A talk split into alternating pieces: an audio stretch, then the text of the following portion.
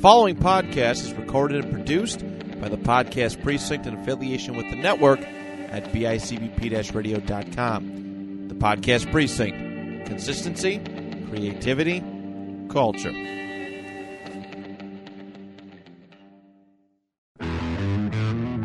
Just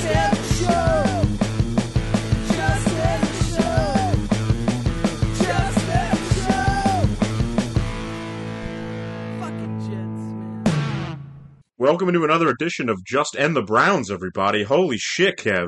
What just happened? What a victory. Joe Flacco, the darling of the Columbia Broadcasting System, actually came through on a game winning drive. He throws an absolute dart to Garrett Wilson. The New York Jets shocked the football world. They beat the Cleveland Browns 31 to 30. There is no such thing as an innocuous missed extra point, as we learned. It's true. He will come back to bite your team in the ass 100% of the time, and the Browns proved it. Yeah, usually we're on the end of the sort of like ridiculous special teams mistake that comes back to bite you, so it feels nice to get one. It feels nice to get one coming back on the other side here. It's like every th- crazy thing that could have happened happened. We got a fake punt. you know, oh, this is this is what we live for right here.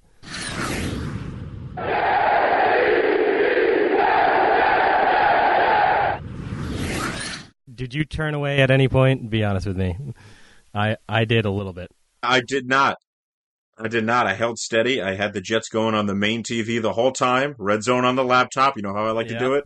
I turned away back to the Giants game, which was still close. Then I cut back right as they were right as Flacco was throwing the touchdown, the busted coverage, and I was like, "Well, all right, they're still going to lose, but I got to stick around for the onside kick." I swore this year that I wasn't going to freak out over football games, and I was. When they on- recovered the onside, I stood up on my couch, like with my feet where I'm supposed to be sitting, touching the ceiling, going, pointing, and then after the, uh, Flacco threw the last touchdown, I flipped over a tray table with things on it, nothing broken. But so I made it exactly two weeks into the year. So, uh, you know, that's what I call progress. But this is this is uh, easily the most insane game I think we've covered in the duration of the Just End the Show, right? Yeah, maybe only second to Mike White Mania, but this is probably it. I mean, it was Yeah, it was, was more of a thriller of a game. I just like ran into somebody when I was out at the store with a Jets T-shirt on, just, and just had a 15 minute conversation with a stranger about like, can you believe it? No, man. like, we both said the word unbelievable like seven times in the duration of like 10 seconds. Doesn't get any better than that. Yeah, I mean that was that fake punt moment was really a turning point in this game when you think about it. The Jets go three and out on their opening drive, including a horrible throw from Flacco on third down. When you figure, all right, here we go again. Terrible. The Browns, conversely, go right down the field. They get the touchdown with Chubb. The Jets can't do anything to stop Nick Chubb or Jacoby Brissett. It seems like who played a lot better than I expected him to throughout this game. And you just you, you just feel that sinking feeling. You're like, all right, we're gonna have to watch another game from this Flacco-led offense that that can't gain a single first down. And then the next drive comes. They have a little bit of momentum. Drive stalls around midfield. It's a third and one. The Jets don't pick it up A second bad throw on third down by Flacco actually causes them to miss a third and one. And then Saleh calls a fake punt. I can't remember, Kevin, the last time I saw a fake punt. Not just in a Jets game, in any football game. When's the last time we saw a fake punt? It was unbelievable. A fake punt. An absolute turning point. Was there a fake punt in that terrible Jacksonville game last year? I feel like there was something weird like that. Or maybe that was a fake that was a fake field goal. Never mind. Anyway, you're right. You don't see a lot of fake punts. That'd be par for the course for, for a Jacksonville game. Braden Mann throws it to Jeff Smith, our favorite receiver. Jeff Smith, look at him contributing on special teams. Yes, that's right. The Jets keep that drive alive, and it ends in a Garrett Wilson touchdown. And that was kind of the beginning of what would be an insane Garrett Wilson game. If this wasn't for like a total and utter Browns collapse, this might be remembered as the Garrett Wilson game. he ended up finishing with eight catches for over 100 yards. Yes, yeah. He had eight for 102 and those two touchdowns, the game winner and the game tire in the first quarter when the Jets got even at seven. A lot of people are making 2022 Jets 2021 Bengals parallels, like we're the new Bengals. I don't know about that. Uh, I don't know about that. I don't know if Zach Wilson's going to beat Joe Burrow, Yeah. uh, but we definitely have our. It looks like we might have the makings of our own Ja'Marr Chase, which is really exciting. It really is, and I, you know, we saw uh, we've been seeing good performances from the rookies uh, in general. I think Sauce has been playing well. Breece had a had a pretty nice game, but the clear standout here is, is Garrett Wilson for sure. If this guy can play and do what we saw against this Browns defense coming up in other games like that, I mean, man, and assuming that Zach comes back healthy and looking good, and had to have a real competent, not even competent, to have an actual like playmaking good receiver out there it seems like it's really been a while for us, right? I mean, we've had we've had flashes of people here and there, and, and I still think that the other receivers on the roster are very talented, and obviously we love Berrios and you know other people, but uh, but yeah, to have somebody like this, to, to- if this is uh, the performance we're going to be getting out of him, it's nice to be really excited about a, a recent Jets draft pick. You know, that's always that's always a fun thing to be excited about. Kevin, this is a fish fan's dream. I mean, how much Wilson to Wilson are we going to see this year? There's going to be a ton of it. Oh, we got to get it going. We got to get the Wilson chant going at MetLife. Come on. There's got there's enough fish fans. There's enough crossover between these uh, between these two. And if people don't know what we're talking about, um, you can probably Google it. They made a. We got to steal it back. Seattle was doing the Wilson chant for Russell Wilson, but they're you know he's dead to them now, so we're taking it back. Let's go. Yeah, and that's fish fans with a PH, by the way, not to be confused with Dolphins fans, Right? Yes. Good point. uh, who we don't associate with as part of this podcast. Absolutely not, especially considering how much we slandered Tua before he suddenly became the greatest quarterback in the world in the second half of that game. yes, before he threw six touchdowns against the Ravens. Oh, Jesus Christ. anyway, let's move on. The only chance the Jets had to come back in this game is if they scored a touchdown immediately, just to give themselves enough time to outside kick and throw another touchdown. And then uh, the Braves just they just didn't cover the deep guy on the side. Like I don't understand. All they had to do was not give up a touchdown, and, and they would have won this game. Did you say the Braves? Did I? Did you say the Braves instead of the Browns? It's okay. We hate. We, we I probably might have. I've got baseball on the brain a lot these days. Yeah, we got a Jets victory and then Mets making the playoffs in the same yeah in the same week. Come on, this is this is as good as it gets right here. Welcome to Must End the Show.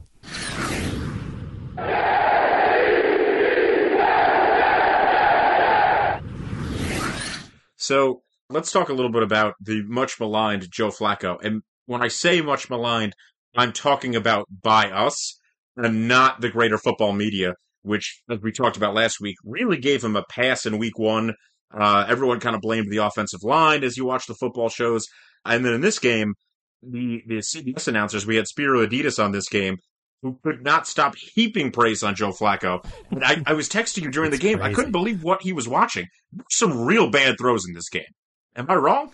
Oh no, you're not wrong. There was there was one in particular where I swear he had a guy open by ten yards and just bullet like you know t- twelve feet over his head, th- you know, just flies over his head, and the announcers are like, "Well, you know, you just can't. You just there's not a lot that Joe Flacco can do there." I'm like, I can think of one thing, which is like hit the wide open guy. I can think of that's one thing that comes immediately to mind for me is that's something he could do. I.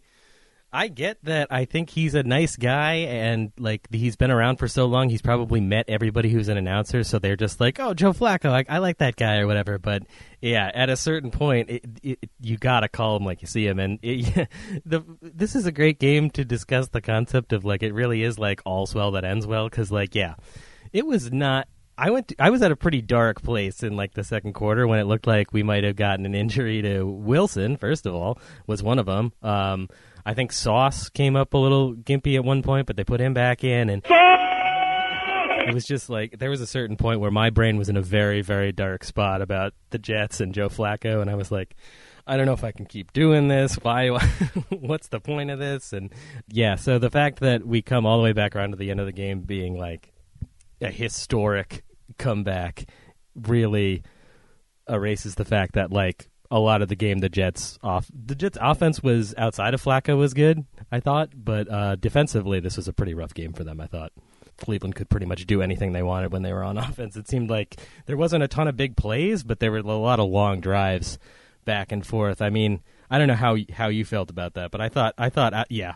To go to go full circle though, the Joe Flacco praise thing with the CBS announcers is it's just it's out of control. They need to, and then in some ways it gets vindicated by the end of the game. But like you know, he did look good at the end of the game, but like he didn't look good for the first like three and a half quarters to me that much. But yeah, it looked like he was sailing all of his passes. And if the receivers were going up and getting it, it was like, all right, great throw. And if it sailed over their heads, it was like, well, you know, he, there's really not a whole lot he can do. He like, I, I he, he- like everything was was up, even the completions, like the one that you mentioned that I thought got Garrett Wilson killed. He's he's coming up holding his back after he gets kind of crunched from behind because he has to get up there and try to get a throw, which was I believe the third down they were trying to convert. He's wide open.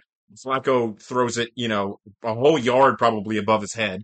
Um, and, and not only is Wilson unable to come up with it because he had to, you know, work too hard for a bad throw, but he ends up getting hit in the back as he's trying to catch it. Whereas if that ball's in his gut, that's an easy third down conversion.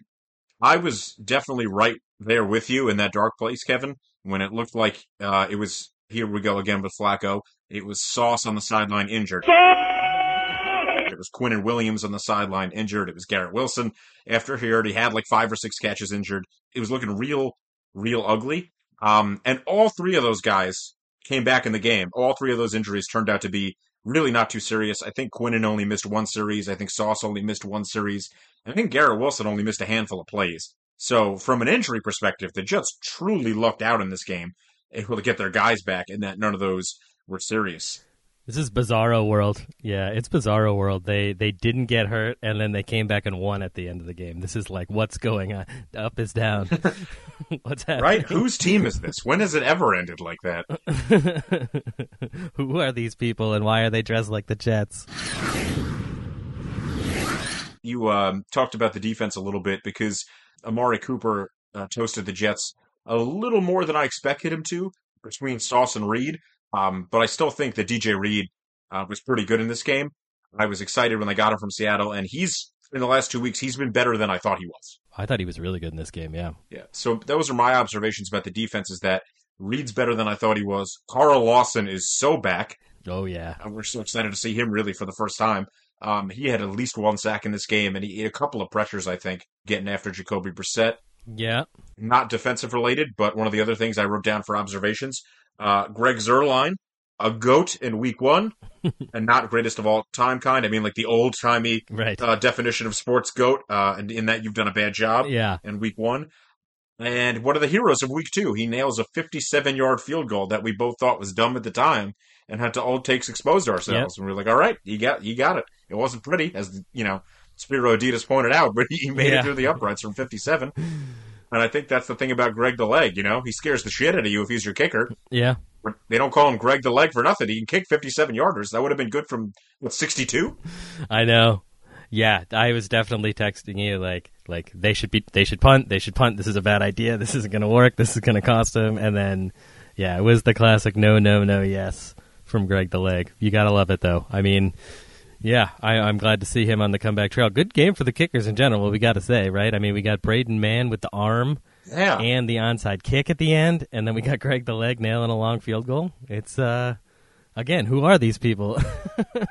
what's what's happening? That's true. Winning a game with special teams, Kevin. Who who are these Jets? And that's true. Jets? We should give some props to Braden Mann on that onside kick. I like the way he did that with the sideways ball. I like it when kickers do that. I think that's the smart way to do the onside kick. You lay the, you lay the ball down horizontally. There's no rule that says you have to, you know, have the ball up vertically on the tee Yeah.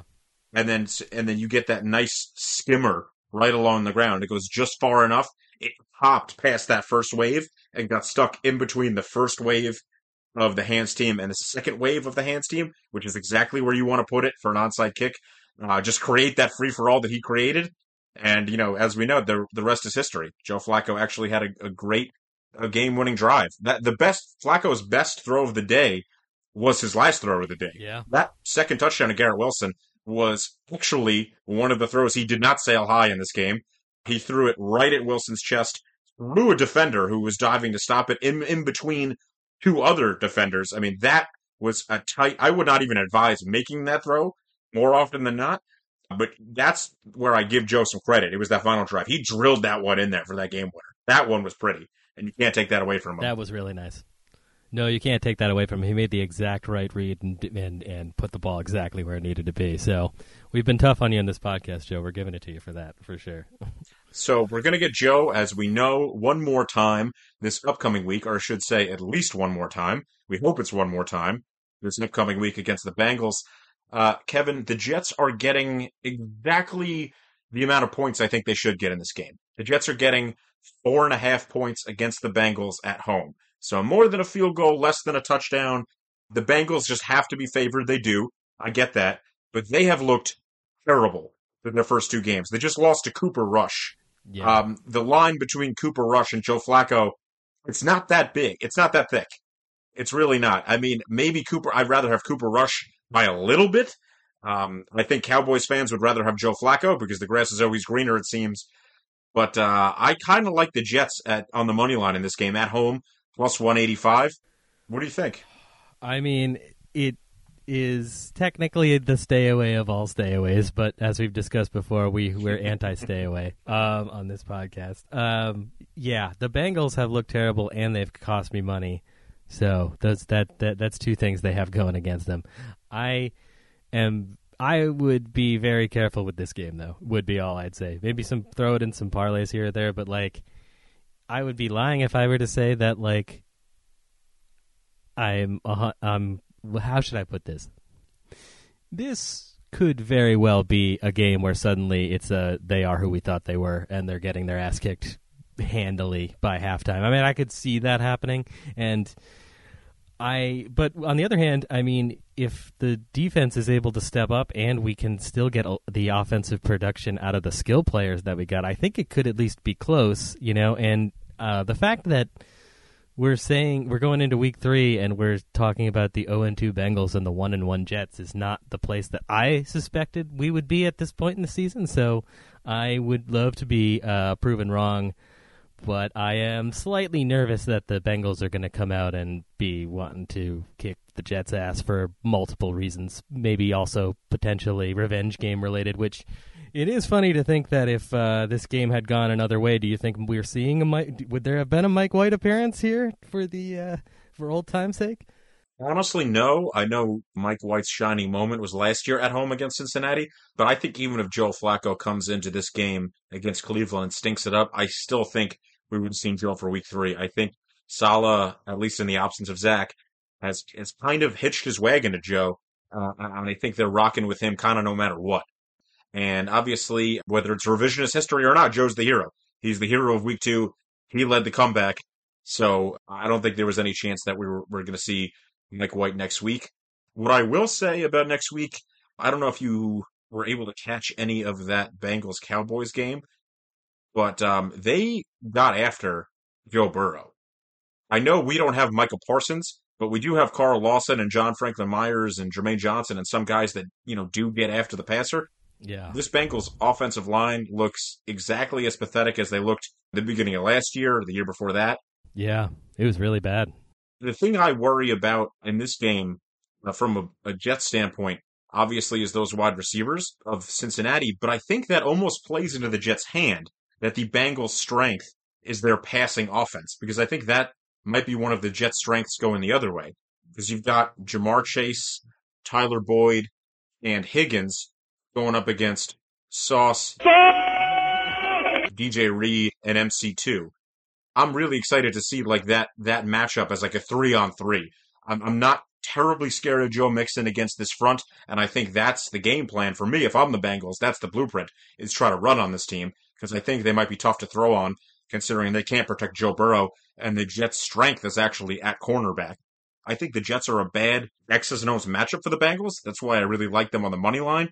You've got a point with the the Bengals revenge narrative, especially starting out 0 2. They they definitely don't want to go 0 3. This is a kitchen sink desperation game for Cincinnati in all likelihood. Um, uh, if I'm going to bet the Bengals, though, I don't like the Bengals negative money line, and I don't love the Bengals laying four in this game on the road. If you're going to go Bengals, I like kind of an alternate spread bet. If you're going to go with them, I would go with them big. You know, take them minus 14 on an alt line and just, you know, bet Bengals blowout and get good odds. I think that's the way to bet Cincinnati in this game. And I think the way to bet the Jets is don't be afraid of the spread, just go money line. Yeah, I think I think that's probably right because if the Jets are going to win, it's going to be, it's definitely going to be close. I think so. I wouldn't even. Yeah, I would. I wouldn't bother with the spread either. Uh, yeah, I I can see the point that you're saying. I think that there's there's a path to victory here for the Jets, and I think we're going to find out a lot that's kind of my prediction here because I think if you you thought about the first game, Flacco and the offense were so inept that it's hard to get. It was hard to get a good read coming out of that game, even with the good defense. And this game was crazy in so many ways. And I still think, kind of, unfortunately, a little bit of an uh, underwhelming performance by the defense, a little bit. So if they are able to, you know, piece together the best parts of those first two games and they really show up for this and are not kind of just riding high off of the victory, then yeah, I think there's definitely a path there. And it's just very promising to get all the great plays out of rookies early on. You mentioned Sauce in there. So this will be a good test for him as well, going against, like you said, this really elite uh, Cincinnati receiving core. So yeah, it's uh, hopefully going to be a good game, and I would advise people to be cautious on the gambling end of this. Even though I'm not going to do it, who are we kidding? You know me. I'm I'm the Brian Daboll of gambling, baby. Just let's go. I think of myself as more of the Ron Rivera of gambling, just just going for every fourth down, just doubling down Yeah. every time I lose. Oh, I didn't pick up that third down. Guess what? I'm going for it on fourth. I'm betting the, the night games. I'm prop betting Monday night. I got to get back into it. little Riverboat Ron action. Oh, I needed that Bills. I needed that Bills last night in the worst way possible. Thanks, Bills. Sorry, we shouldn't say that on Jets podcast, but I need it. No, it's all it's it's all good. We're going to do gambling segments this year. We're going to do some fantasy segments. Uh, speaking of fantasy football, I'd like to take the credit right now. I took Garrett Wilson in the late rounds of both of my fantasy leagues, one of which is a keeper league, so that will become relevant when I Oh, have Garrett baby. Wilson coming in next year as my 15th round pick. My last pick automatically is the keeper.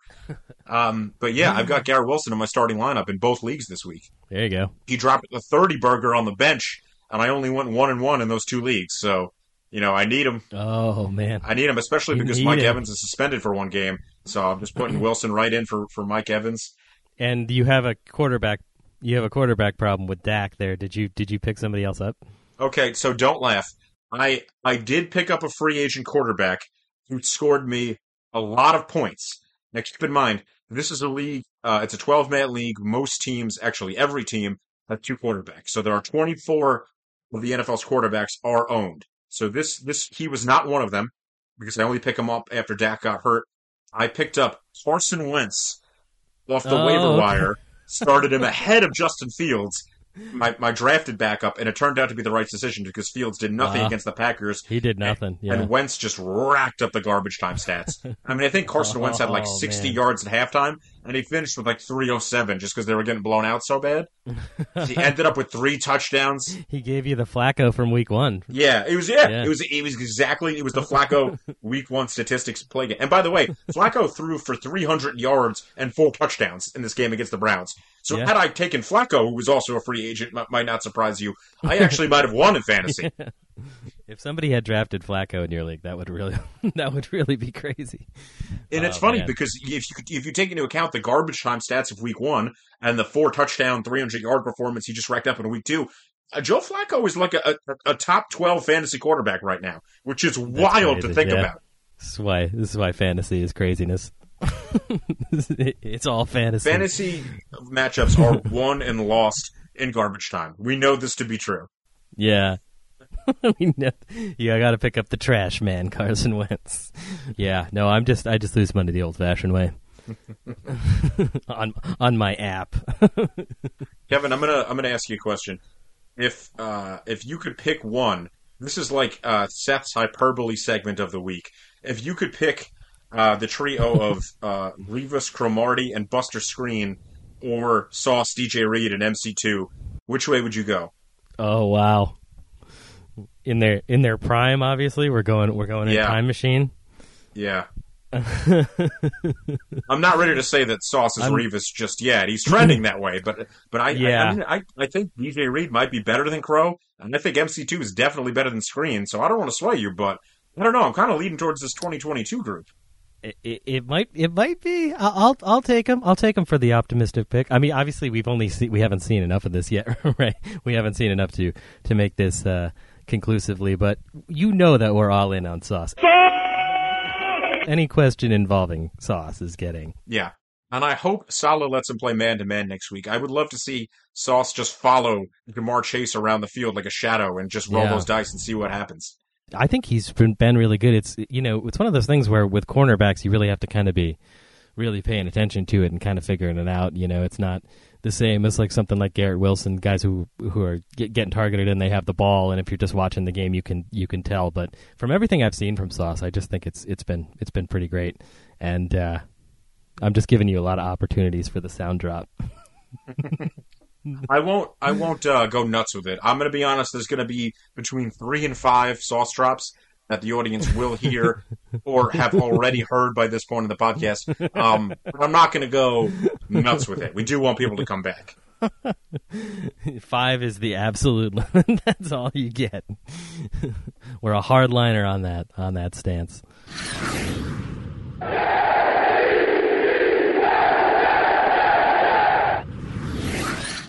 Did you see that the Jets posted the winning percentages from during the game? That it was Browns 99.9% win win percentage Oh, it- until it went to Jets 100%. 99.9 yeah i saw that.